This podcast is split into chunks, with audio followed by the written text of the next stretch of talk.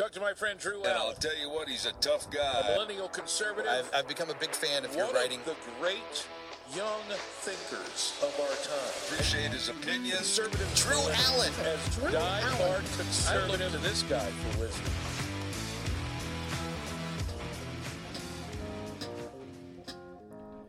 Well, well, well, what do we know? What do we have here?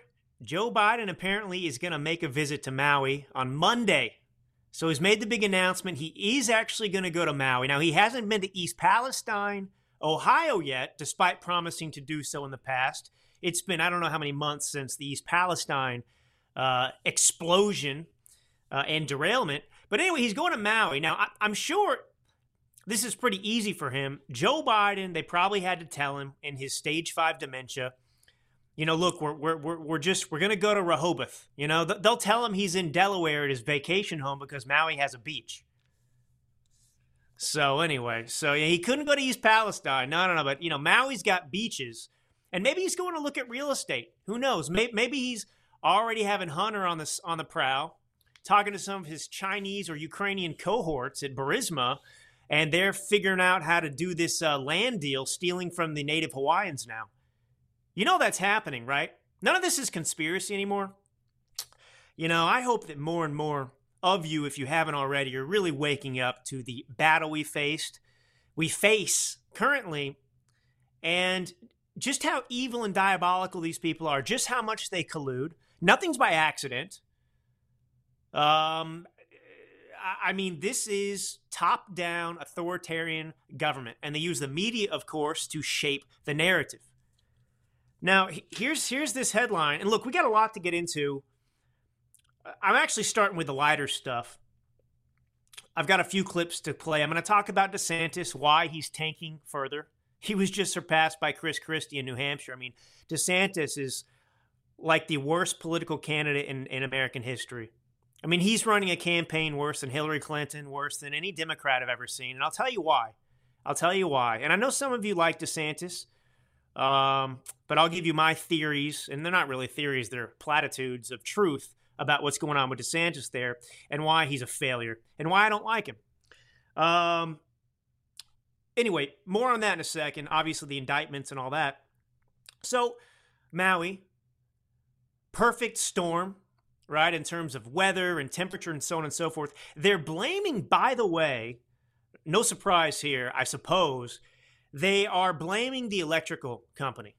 They're saying a down power line caused the fire. Now, I'm just going to tell you, I don't believe that. I have no reason to believe that's true. Uh, this type of thing gets reported all the time. And then a year or two or three later, we find out that actually it was arson or something else. Something else that's very odd that's happening, Captain. Now, I don't know about you, but I don't have any trust for the FBI. If the FBI is on the scene, they're working to cover something up for Democrats. And the FBI, oddly enough, is on the ground in Maui. Now, their stated purpose is they're bringing a portable morgue, right? Because there are so many dead bodies and many dead bodies that they haven't even un- uncovered yet. I mean, it's like COVID, right? You got to send the ship over there off this the coast of New York to treat patient, patients and so on. Well, they've got to bring uh, a portable morgue because they don't have room for storing the bodies. now, I assume that's true, you know, and that's horrific. I mean, that, that's how disgusting and despicable the situation is.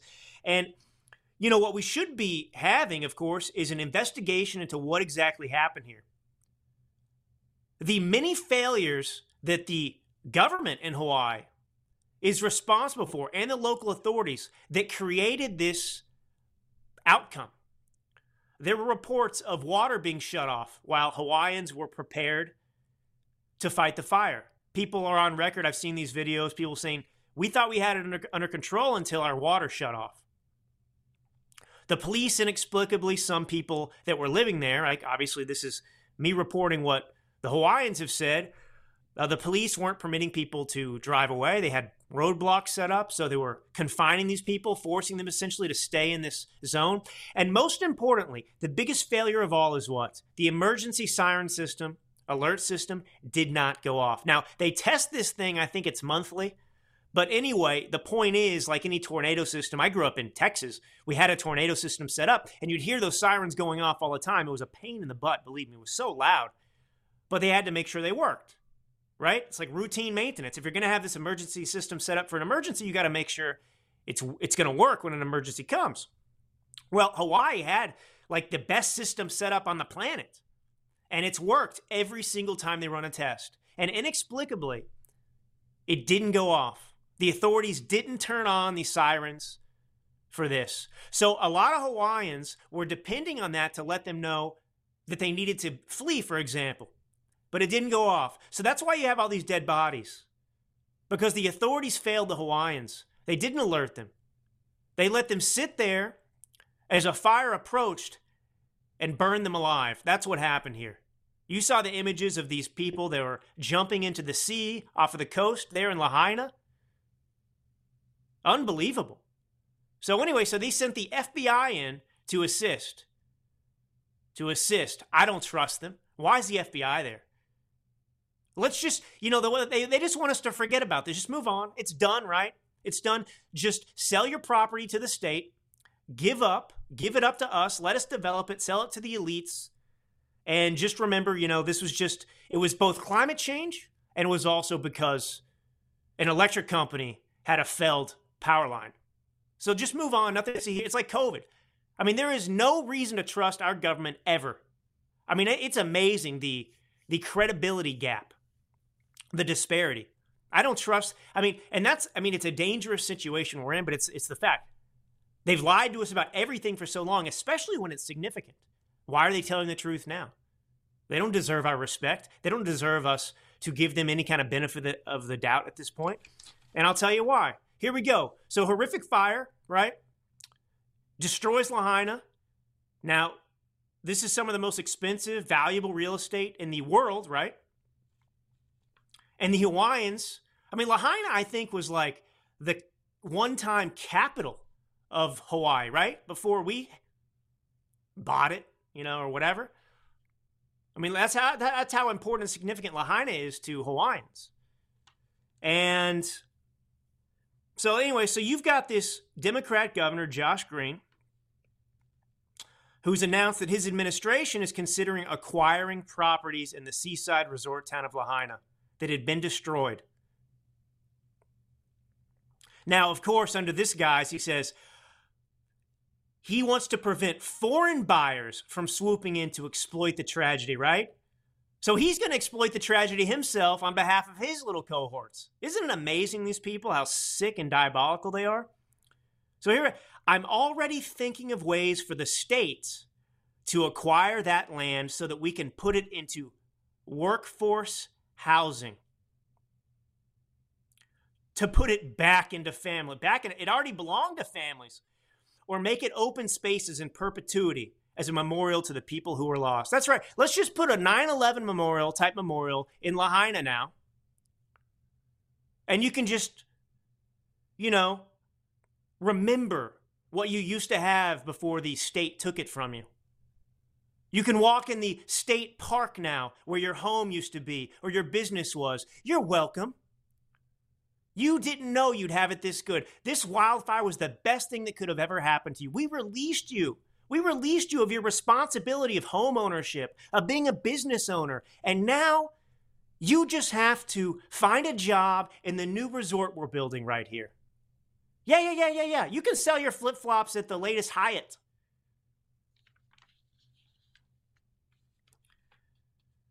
So, anyway, so the point is, he's got big plans for Lahaina. And those big plans are irrelevant if you're somebody who lost your business or home. It doesn't include you. You just need to stand by and watch. It's going to be a very long time before any growth or housing can be built. So you will be pretty poorly informed if you try to steal land from our people and then build here. I will try to allow no one from outside our state to buy any land until we get through the crisis and decide what Lahaina should be in the future. Why should Lahaina not just be what it was in the past? Why does Lahaina need to be something different in the future, right? They're always reimagining things. America, forget our past, right? We need to reimagine our future under Marxism, under this dictatorship. It's so beautiful. Communism right here in America. America does everything better. We take Chinese food and we make it better. We're going to take Marxism and make it better. We're going to take slavery and we're going to make you enjoy it. You've never had slavery like you're going to have under the despotic Biden administration regime. But this is crazy. I mean, over 2,000 structures were destroyed, three quarters of which were residential. So when he talks about workforce housing, you know, he's talking about putting up a bunch of uh, apartments like they're trying to do in California and elsewhere where there's zoning laws, right? They don't want you to have any private ownership anymore.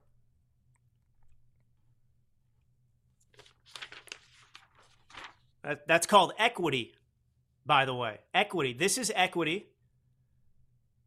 You take the lowest common denominator and force everyone above that to go down to that level, right? So if you got one poor person and 100 rich people, you got to make sure everyone is as poor as that one poor person. You don't lift that poor person up to be wealthy or even moderately wealthy or successful. You got to make sure that everyone's equally poor. No middle class, no upper class, no opportunity for improvement because that's not fair. Capitalism is not fair because some people are more successful than others. So we got to make sure that everyone faces the exact same hardship. That's right. We got to punish the wealthy because that's a crime. And you didn't build that yourself, as Barack Obama reminded us. Our first gay president. How about that? Such an enlightened individual. All right, so let's move on to some other things here. Look, you know, I've been harping about this for a long time. I, you know, I just I, I am really trying my best. Look, I'm, I'm spending time reflecting. I'm spending time uh, in prayer as well. Some of you may not care about that if you're not religious or spiritual, but like, it's very important to me in this time in our history that I'm a straight shooter, and I really do take this very seriously. Uh, I'm not a loose cannon. I speak honestly and freely, but you know, I want to be somebody who's able to guide here and not mislead. And obviously, every episode revolves around me maintaining your trust. And that's very important to me. And so I've mentioned things that in a, another period many years ago might have seemed like hyperbole, right? I talk about civil war. I talk about the prospect of some kind of revolution not because I want it to take place, not not because it's something that I, but it's because I I understand and study history and I see what's happening here.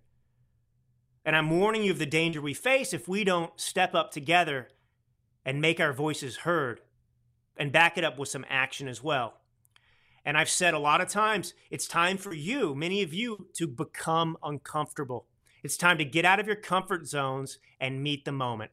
It's time to be what our ancestors were for us. Right? It's time to step up, accept a responsibility because sometimes Americans are called to save the country. And it's not every generation faces the same obstacle. You know, not every generation had the American Revolution, not everyone had the Civil War, obviously. Thank God. Those are infrequent. But I've talked about what we're facing right now with these indictments and this political persecution of Donald Trump, the elimination of elections, this raw power grab in which they're mocking us, laughing in our faces by demonstrating to us that we are powerless. That's the message we're supposed to get from this. And there's nothing we can do because they own the power apparatus in America.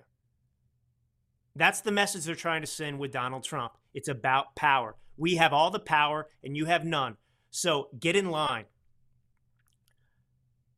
I mean, to hear Hillary Clinton on with Rachel Maddow yesterday or the day before after the Trump latest Trump indictments, joyously, jubilantly celebrating what was happening to Trump, talking about how this was justice when she's somebody who questioned the 2016 election results and actually came up with, developed a coup Trump Russia collusion to oust a duly elected president. But there she is on TV reminding you that she's above the law.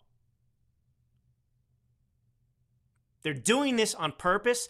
Some of it's psychological warfare. And I'm here to tell you to be strong. I'm here to tell you to really take care of your mind, body, and spirit right now.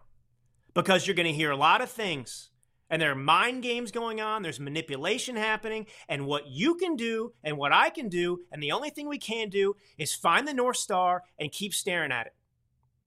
Principle is the only thing, and it is and there are it's like it's like when Lincoln said this nation will become all one thing or another. It can't be both half slave and half free. Right? There was no room for any kind of reaching across the aisle. And it's the same situation today. There is no moderation in what I'm talking about. You just have to stick with what is right and true and virtuous. And that'll come into play in a little bit, and you'll understand why I'm prefacing with this in a moment.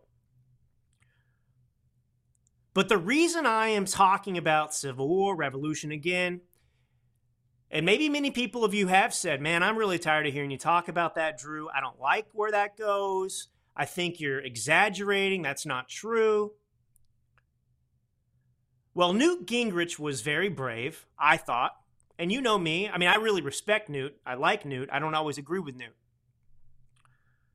But he was on with Hannity. Cue up cut one, Captain. I want you to hear what Newt Gingrich had to say about what the Democrats are doing and what you and I are involved in, whether we want to be or not, in this moment in American history. Go ahead and play cut one, Captain. Go. Your reaction to that part of it? Well, look, I think what you're seeing tonight is one tree in a forest. And I think we are drifting towards the greatest constitutional crisis since the 1850s uh, and the rise of secession and the Civil War. I don't mean that as hyperbole. Uh, if you read Andy McCarthy's remarkable book, Ball of Collusion, which came out in 2019, he makes very clear that it is Barack Obama who corrupts the Justice Department. It is Hillary Clinton who routinely breaks the law and gets away with it. And now we have Joe Biden who's learned. He's learned from Obama that doesn't matter what you do, if you're a liberal Democrat, you will not be prosecuted. He learned from Hillary that a person in high public office can get millions and millions of dollars. And they learned from watching Donald Trump that a true outsider willing to take on the entire system could destroy their entire machine. So, what you're seeing across the country is a desperate last ditch effort by a corrupt machine to destroy their most dangerous opponent in a way which not only breaks the Constitution, destroys the rule of law, and establishes a moment of bitterness, uh, which I think will last for a generation or more. I think you, this is going to be a horrendous period, and we just need to understand the people who want to control America and dictate to the rest of us will break any law, lie about any topic, and manipulate the system any way they can, and that includes a lot of the elite news media. Let me. The media is central to these despots' ambitions.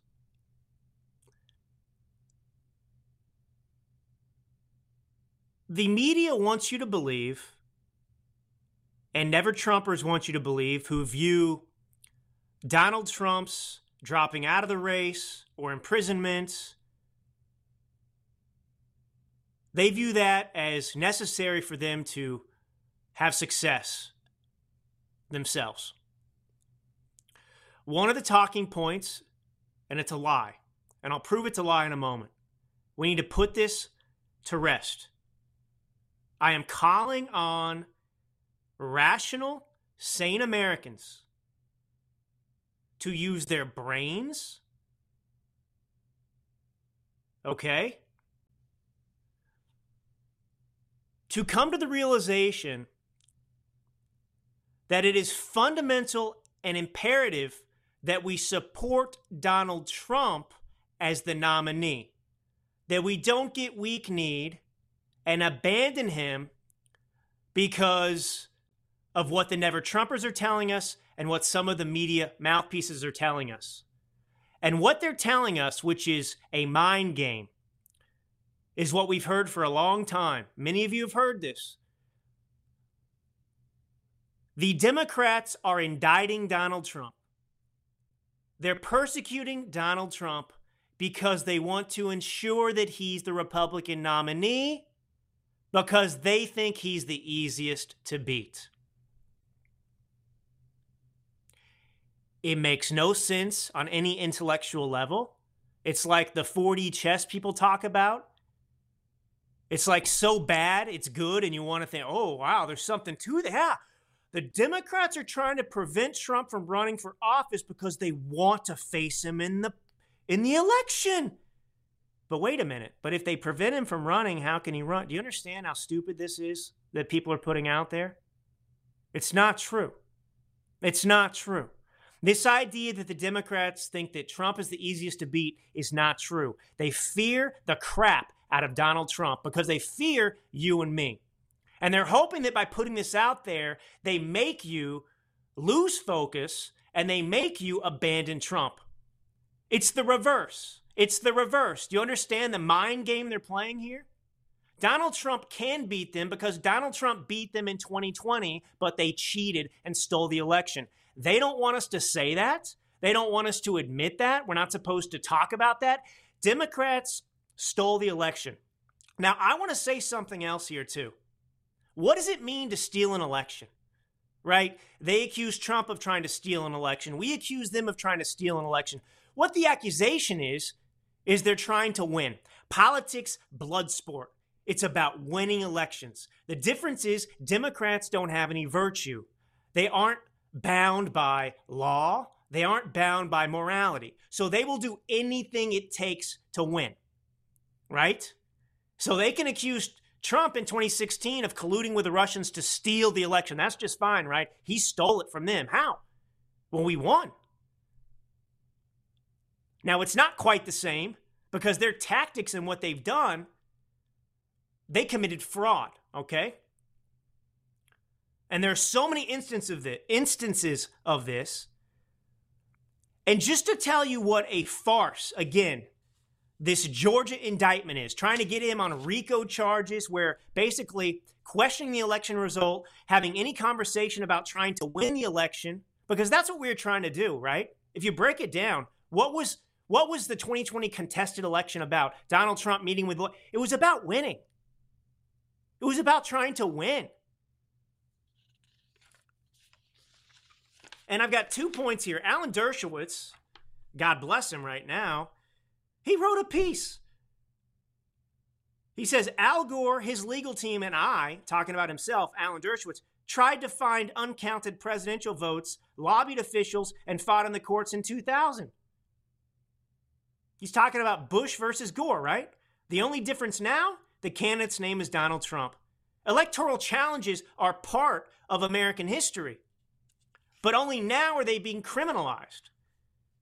And, and Dershowitz says, I was one of the lawyers involved in objections in Florida's presidential vote in 2000.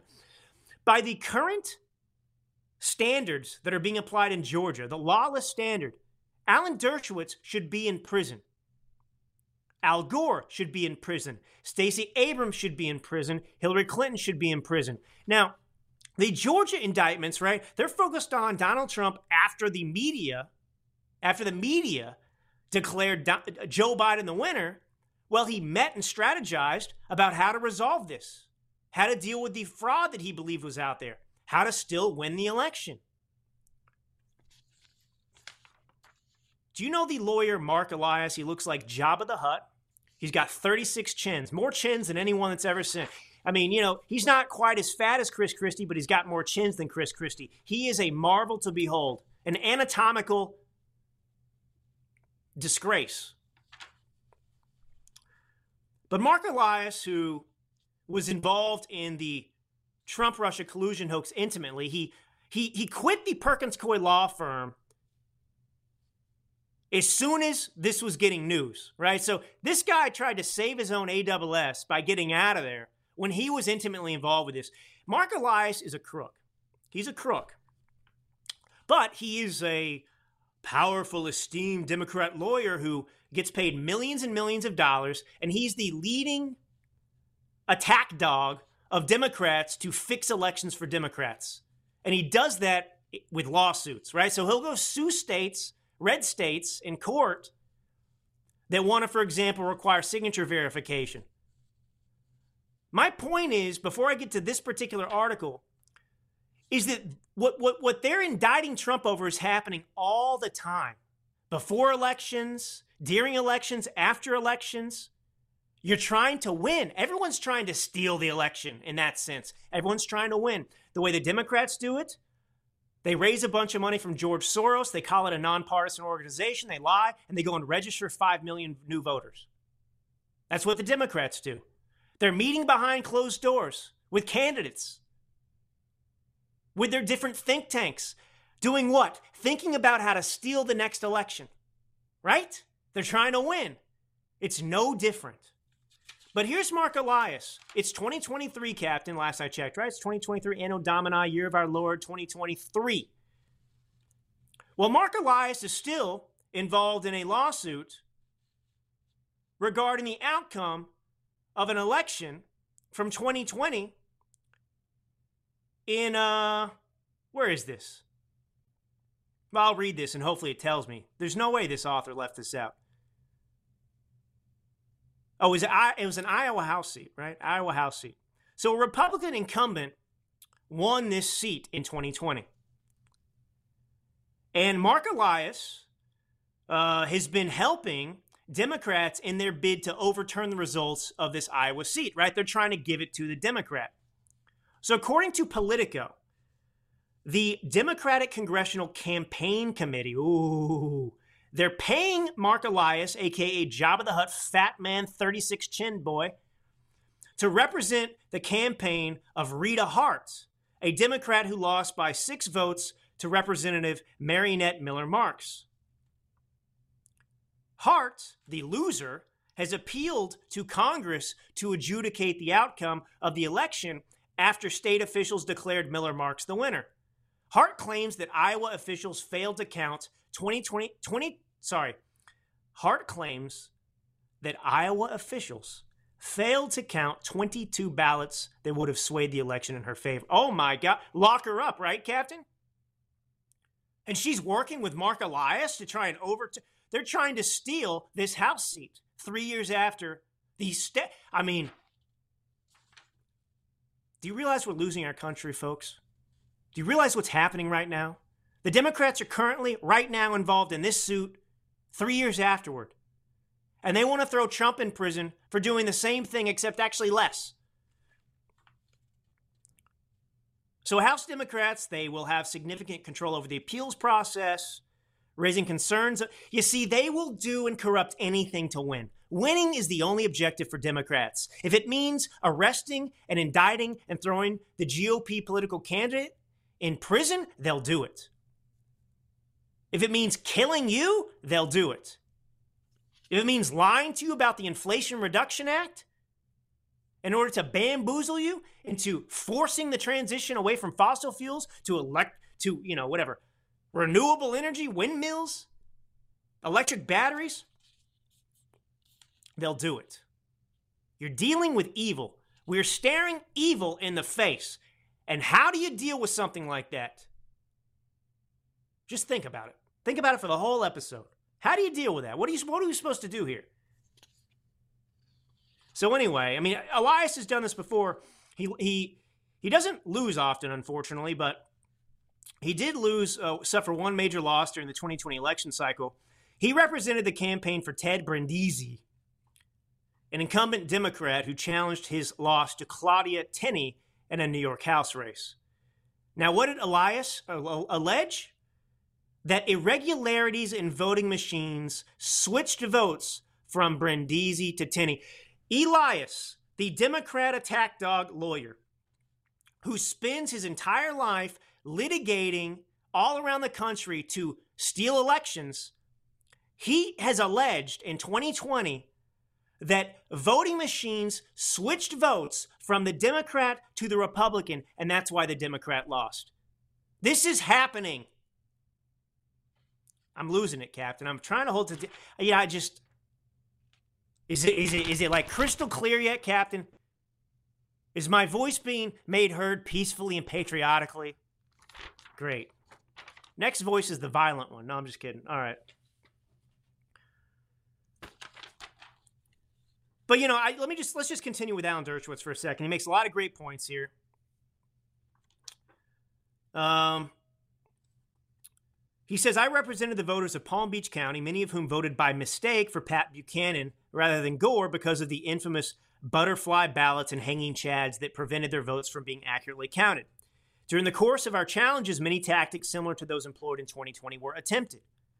Lawyers wrote legal memoranda outlining possible courses of conduct, including proposing a slate of alternate electors, which they're now calling fake electors, right?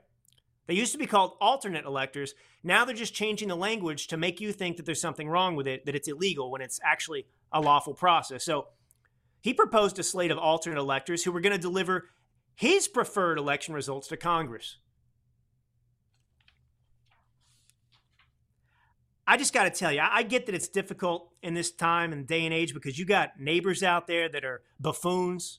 They're uplifted because they watch CNN and the CNN tells them that you're the monster and they're geniuses. But I got to tell you, you got to gain some confidence and you got to learn to look at your neighbor and your friend or whatever in the face and just tell them they're idiots. You got to stand your ground because we sit here and we want to be polite and nice, and they don't give a hill of beans about how your feelings. I go through and look at these comments on Twitter sometimes, Captain, and these people are sick perverts. If you got thrown in jail, if your whole family was killed or firebombed in the name of justice, if if if if the Democrats put out some hit story saying, "Hey, you you know you contested the 2020 election results and you're a bad person and you're MAGA," and they blew up your house, they'd deprive you of a funeral. They'd celebrate your death. I, I, this is not hyperbole. This is happening in the country. I'm telling you that more and more Americans on that side of things, this is how they are. I'm not telling you how I want it to be. I'm not telling you how we should be. I am just telling you that there are a lot of people, and many of them are in government, right? The Joe Bidens, the Hillary Clintons, the Clinton body count initiative. How many people has she had killed? Just one of those episodes, Captain. There's no holding back. All right. So I'm going to read you the opinion of, in my humble, professional, brilliant opinion, the morons amongst us, how they think about Trump, right? This is a Republican. I'm presenting you an opinion that I'm about to take a dump on. This guy's name is Dan McLaughlin. Never heard of him. Maybe somebody. I don't care. He's not very smart, I'll tell you that. But anyway, you see, and this is the thing, Captain. Within our own party, with these types of people, the, the true never Trumpers. Now, if you like DeSantis, fine. It's not what I'm talking about. You'll get where I'm coming from in a moment. You'll get what I'm what I'm attacking. But this person is more dangerous than the Democrats. And that's why I talk with such lack of respect for Dan McLaughlin here. Because he's part of the problem, right? Well, here's the headline Criminal defendants make terrible candidates. The GOP must free itself from Trump. Now, this is the same piece of excrement that has existed in the Republican Party since the era of Reagan. This is the never Reagan type, right? The person who longed for a to- longed for return to the days of the moderate Republicans that did nothing but vote for Democrats and pretend to be the opposition party so that the nation continued to move in per- perpetuity towards the left, towards ty- t- tyranny, okay? This is who this is. This is the person, the same embodiment of the people that during Reagan's presidency in the Republican Party said, we can't wait for Reagan to be gone because after he's gone, we're taking back the Republican Party and there's going to be no natural place. This is their words. There will be no natural place for you the Reaganites in the new Republican Party. Do you understand what these people are trying to do? We have a war within our own party. And Trump represents success because he actually won. And this guy represents Mitt Romney and John McCain. So He, he goes on. He, Donald Trump is now under indictment for in four different jurisdictions over three different controversies. He faces 91 felony charges in New York, Atlanta, Miami, and Washington D.C. Yada yada yada. Uh, you know, many, if not all, are driven by partisan politics and animus towards Trump. Right. So he's acknowledging that these are BS charges. But then he says, even if you think that's unfair, it's reality. Criminal defendants make bad candidates. So he goes through this litany of things. He says, if you want to win, you don't just ignore problems you think are unfair. And he goes on to point out things like, you know, Trump can't win because he's hated by half the country, he's disliked by more than that. You know, they, I'm going to push back on this. Trump got what? Captain like 11, 12 million more votes in 2020 than he did in 2016? What does that tell you about Trump's popularity? That he's less popular or more popular? He's more popular. And if you really believe that Joe Biden got 15 million real votes, 15 million more real votes than Barack Obama got, you're living in fantasy land. I mean, I, I, talked about Gateway Pundit, that story the other day about what happened. You had basically, talk about RICO, organized crime set up in these swing states funded by Democrats to go and register fake voters. I mean, I can show you video after video of duplicate ballots being counted in these swing states.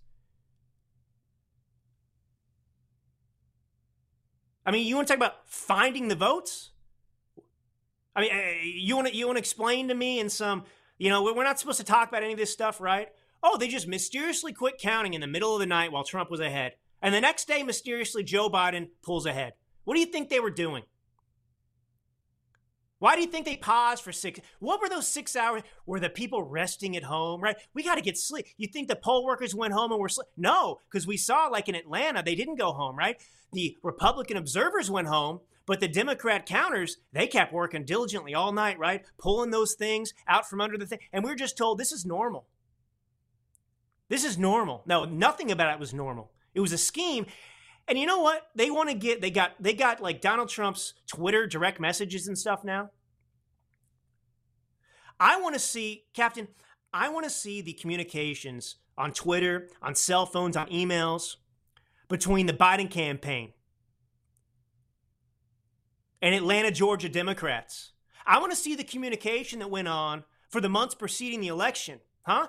You know, they want to they want to dig into Trump stuff to say, oh, how much was he talking about a plan to steal? Tw-? Why don't we look at what the Democrats were doing? You think there are communications out there that might suggest what they were actually up to? You think there's some communication out there, phone call happening to coordinate all of this? You think there's some kind of email between Zucker and these swing state Democrat uh, leaders in these different districts who were getting that money and then spending it all to erect drop boxes? There was coordination across the board. Where's that communication? That's the communication I want to see. If you want to talk about stealing an election, let's look at the Democrat private emails, the private direct messages on Twitter, not Trump's. If they have nothing to hide, let's see it. But it's just sick because, you know, these never Trumpers are blaming Trump for his situation. You know what I mean? It's like he'll be in and out of courtrooms for months instead of campaigning. No kidding. That's the point of this, right? It's to prevent Donald Trump from being able to campaign. So Donald Trump can't win, but the Democrats want to prevent Donald Trump from campaigning.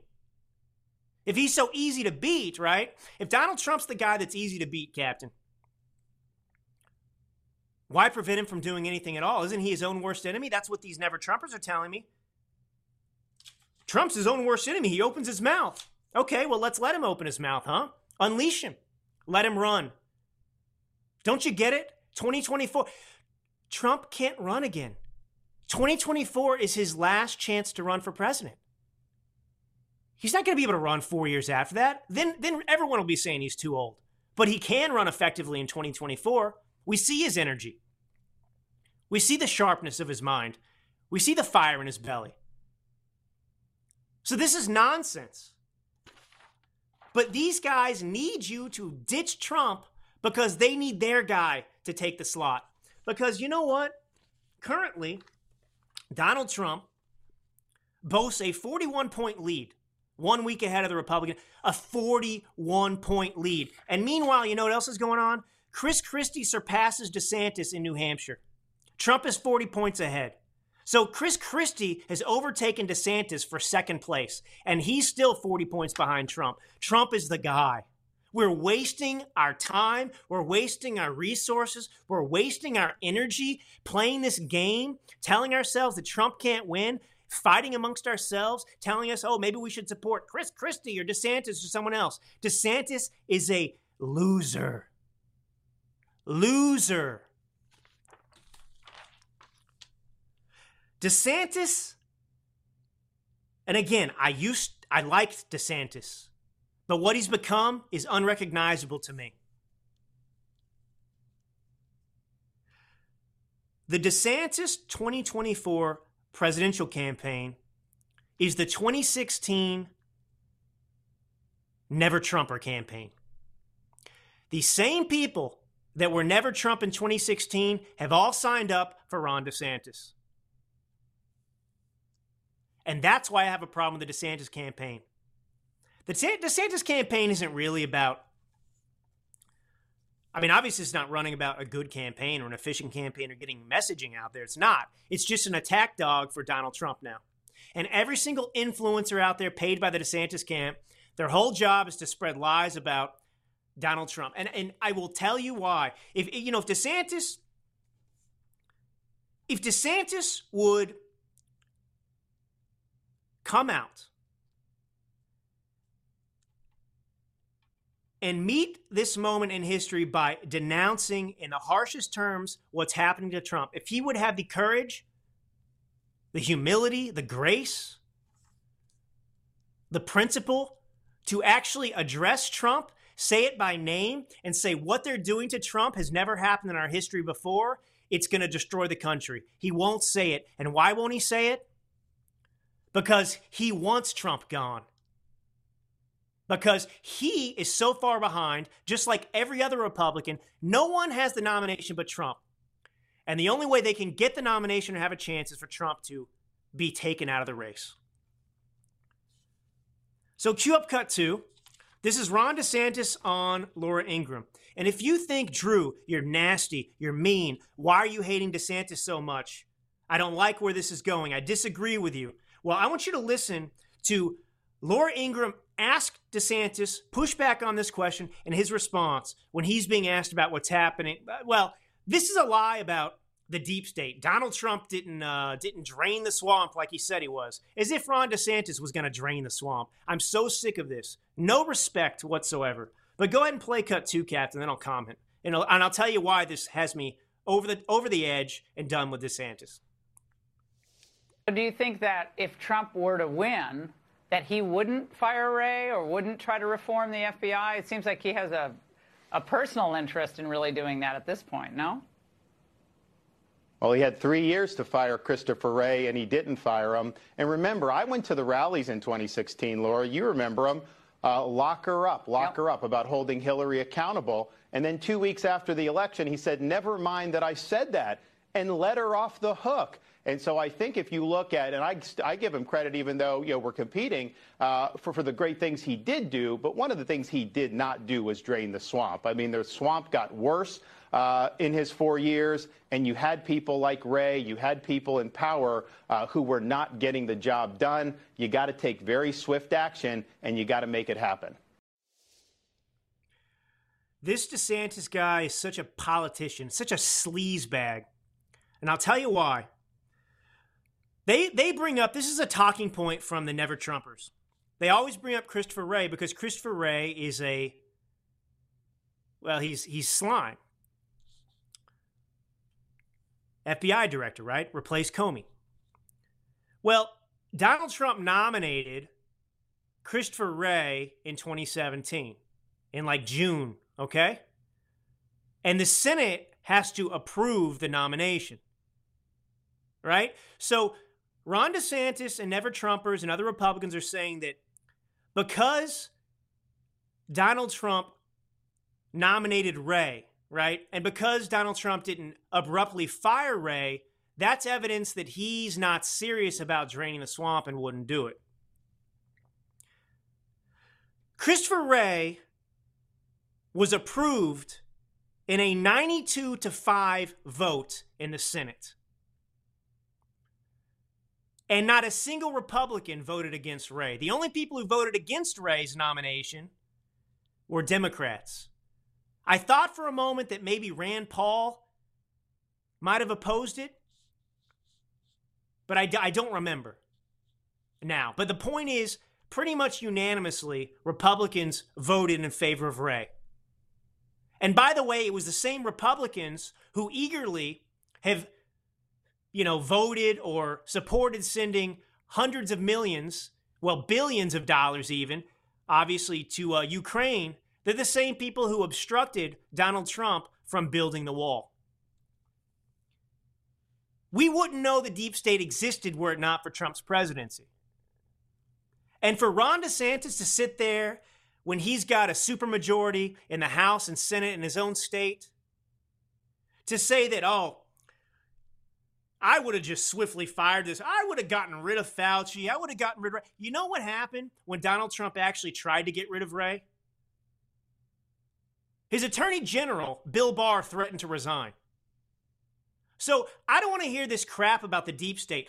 Donald Trump didn't he didn't get rid of the deep state. He didn't drain this. How was he supposed to drain the swamp when Republicans were obstructing him and were part of the swamp? What was Donald Trump supposed to do? And what were you doing, Ron DeSantis, while Donald Trump was being dragged through the mud about Trump Russia collusion? Well, you quickly dropped out of the out of Congress because you sought an opportunity to improve yourself and run for governor in Florida. You bailed on Congress. So I'm tired of it. There are legitimate, you know, problems. Nobody's perfect, but this is just a disgusting, despicable blow. And it's not true. And Ron DeSantis, all the people backing him, I mean, I told you, his top money guy, the person who's given him the most money, period, closed his wallet and said, I'm not giving you any more money until you become a moderate. You need to win over independence and you need to get away from these abortion issues, right? So these are the people that are running DeSantis' campaign. They're not conservatives. They're a bunch of RINOs. They're a bunch of moderates. They're the Mitt Romney, Bush people. That is who is running. And maybe that's where he went wrong. Maybe DeSantis is an inherently decent guy and he just has been sabotaged by poor personnel decisions, right? That's what they accuse Trump of poor personnel decisions. And yet the people surrounding DeSantis has effectively run his campaign into the ground. I mean, Chris Christie surpassed him. Chris Christie? And here's the other thing. So after this latest indictment, here's DeSantis's, you know, pre-approved response. It's the same kind of crap we've gotten from him in the past. So I haven't had a chance to read it all, he says about the indictment. But I will tell you, Atlanta has huge problems with crime right now, and there's been an approach to crime which has been less than exacting. I think there have been criminals that have been let out that shouldn't have been let out. And so they're now doing an inordinate amount of resources to try to shoehorn this contest over the 2020 election into a RICO statute, which was really designed to be able to go after organized crime, not necessarily to go after political activity. And so I think it's an example of this criminalization of politics. I don't think that this is something that's good for the country. That, that's his big statement. I mean, he goes on, but he doesn't say anything stronger than that. He doesn't mention Donald Trump one time. He says, Yeah, I'd, I'd change the FBI. I mean, this is what I'm talking about. We're in a civil war crisis right now, a constitutional crisis in America. And DeSantis, the best he can say is, yeah, I think this is an example of this criminalization of politics, and I don't think it's something, not something that's good for the country. It's not just something. I mean, this DeSantis is no Lincoln. He's no Lincoln.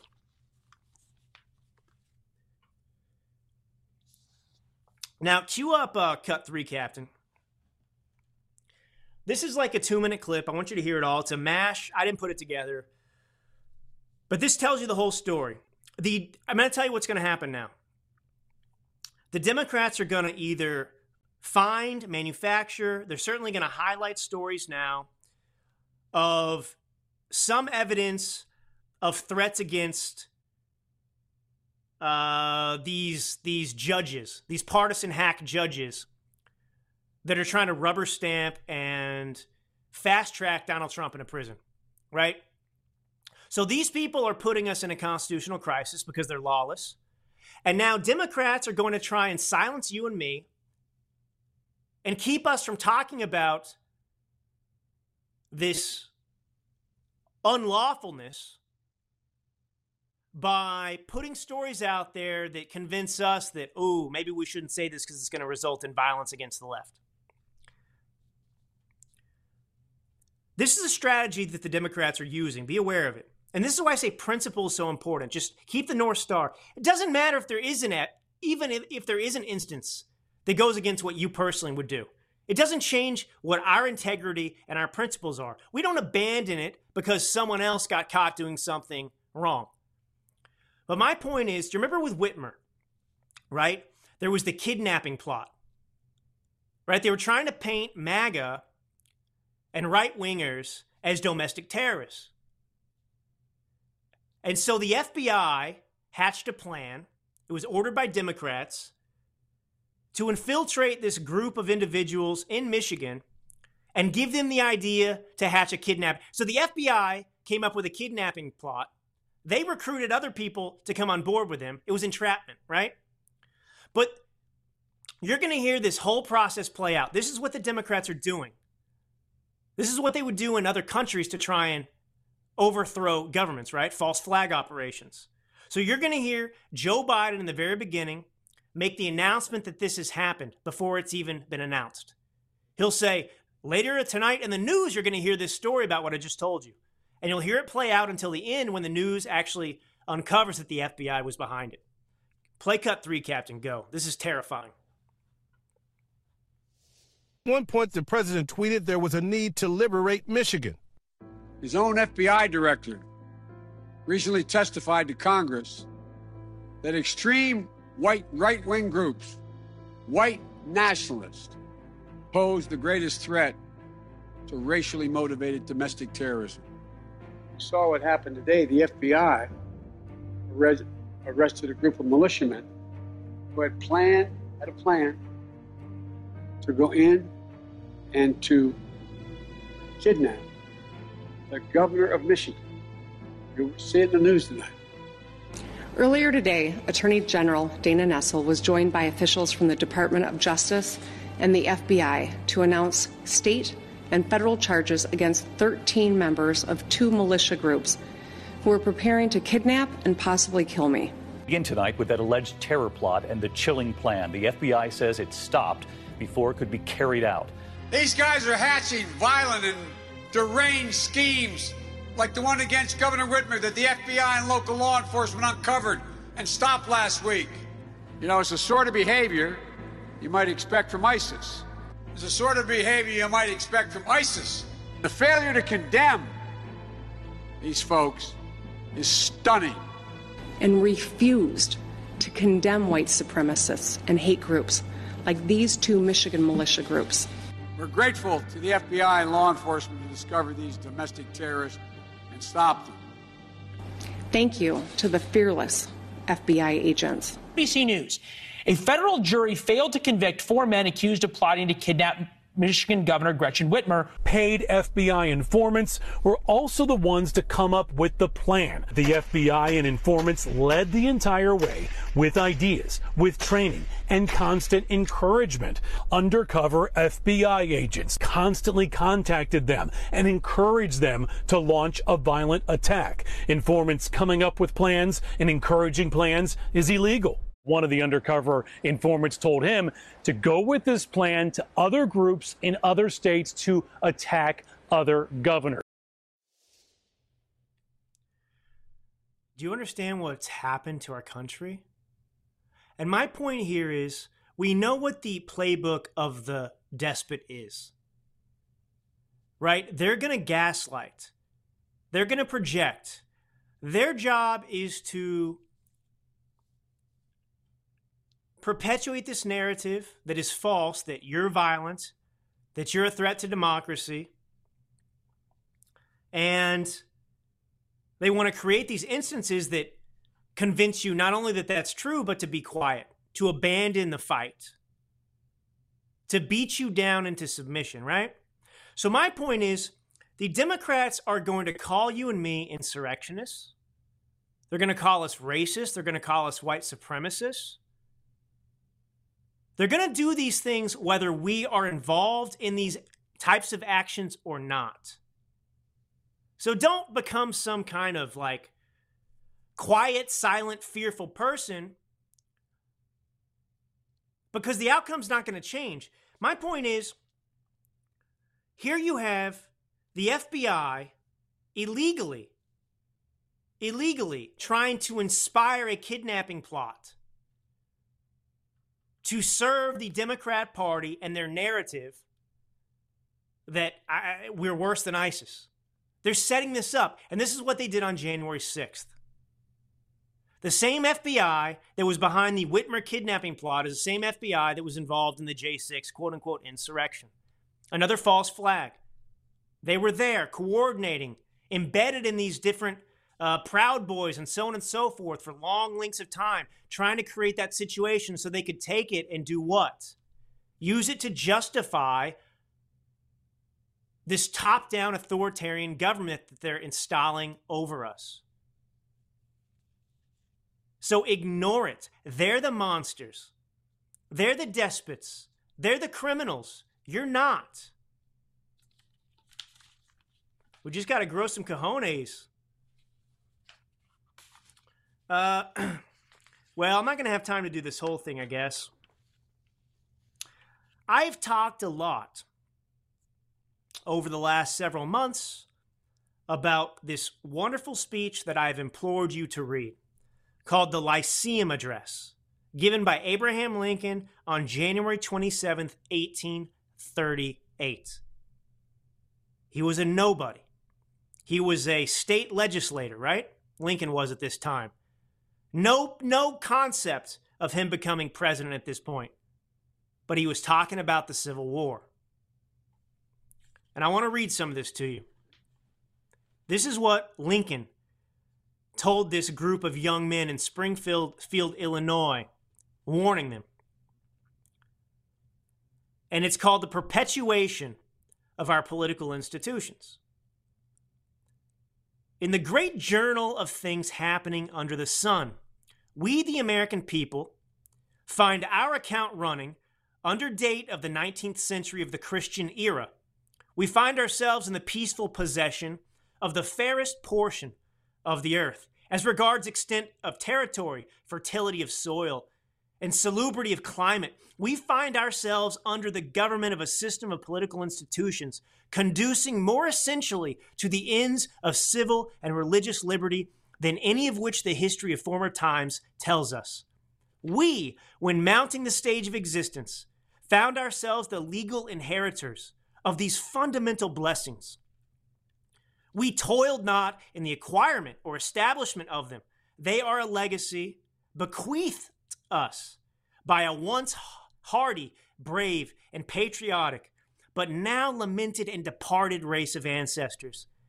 Theirs was the task, and nobly they performed it, to possess themselves and through themselves us of this goodly land and to uprear upon its hills and its valleys a political edifice of liberty and equal rights. Tis ours only to transmit these, the former, unprofaned by the foot of an invader, the latter, undecayed by the lapse of time and untorn by usurpation, to the latest generation, that fate shall permit the world to know. This task of gratitude to our fathers justice to ourselves, duty to posterity, and love for our species in general all imperatively require us faithfully to perform. He's saying that this inheritance that we have, we didn't toil for it. It was given to us by the blood of our ancestors. And it's our job to see that this goes to the latest generation it possibly can, right? But he says, he asked the question, how shall we perform it, right? What do we do? How do we transmit this to our ancestors, to our posterity? And he says, at what point shall we expect the approach of danger? By what means shall we fortify against it? Shall we expect some transatlantic military giant to step the ocean and crush us at a blow? Never, Lincoln says. All the enemies of Europe, Asia, and Africa combined, with all the treasure of the earth, our own ex- accepted, in their military chest, with a Bonaparte for a commander, could not by force take a drink from the Ohio or make a track on the Blue Ridge in a trial of a thousand years. At what point then is the approach of danger to be expected? I answer, Lincoln says, if it ever reach us, it must spring up amongst us.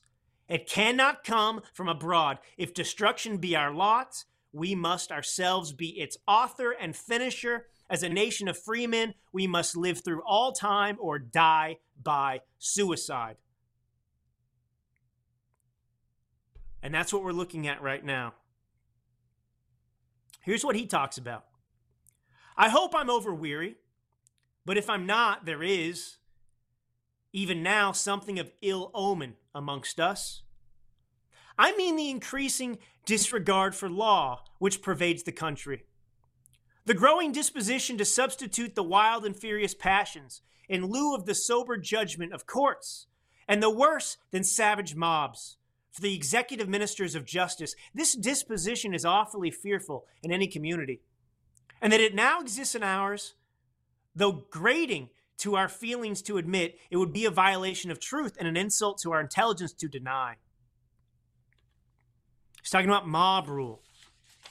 People not abiding by the law.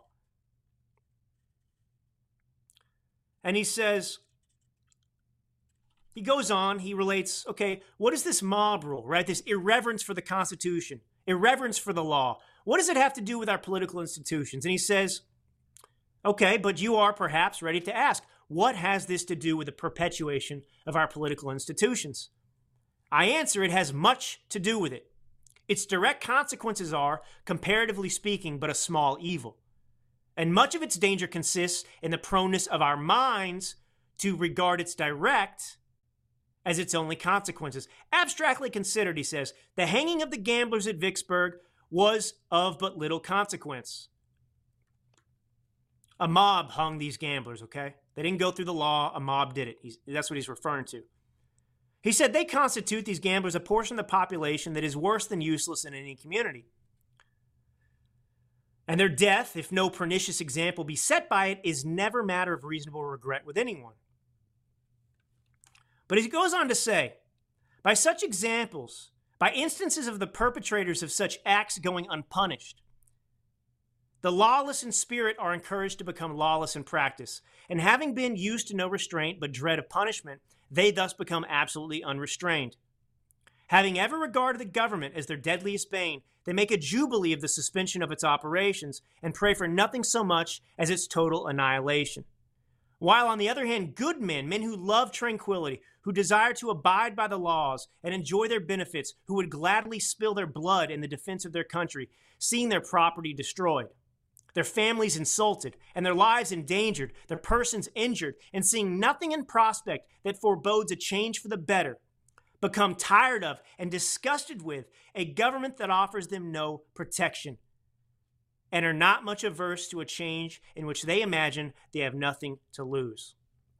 That's where we're headed. I'll leave that there for now, and we'll come back to it in another episode. But I just want you to understand that that's where we're going right now. We have a lawless government. We have a government that is not only not coming to our defense, but is actually the aggressor and the oppressor. And the consent of the governed is the only thing that holds this country together. We agree to abide by the law because we believe we should, because we trust the government. We believe in the virtue of our government, right? We believe that we need a government. But when the people no longer have an attachment to the government because they see what the government's become, why pay taxes? Why abide by any laws? Why not kill your neighbor in the street? I know that's an extreme example, but I'm just saying, at some point, no laws matter anymore. You have nothing to lose anymore, and you have anarchy. And he said this 20 years before the Civil War. Sure enough, we hit it. All right. This is Drew Allen, your millennial minister of truth. God bless you all. This is probably the last episode this week. I'll be back with you next week. And uh, until next time, my friends. Talk to my friend Drew And I'll tell you what, he's a tough guy. a millennial conservative. I've, I've become a big fan of one your writing. of the great young thinkers of our time. Appreciate his opinion. Conservative Drew Allen. As die-hard conservative. I look to this guy for wisdom.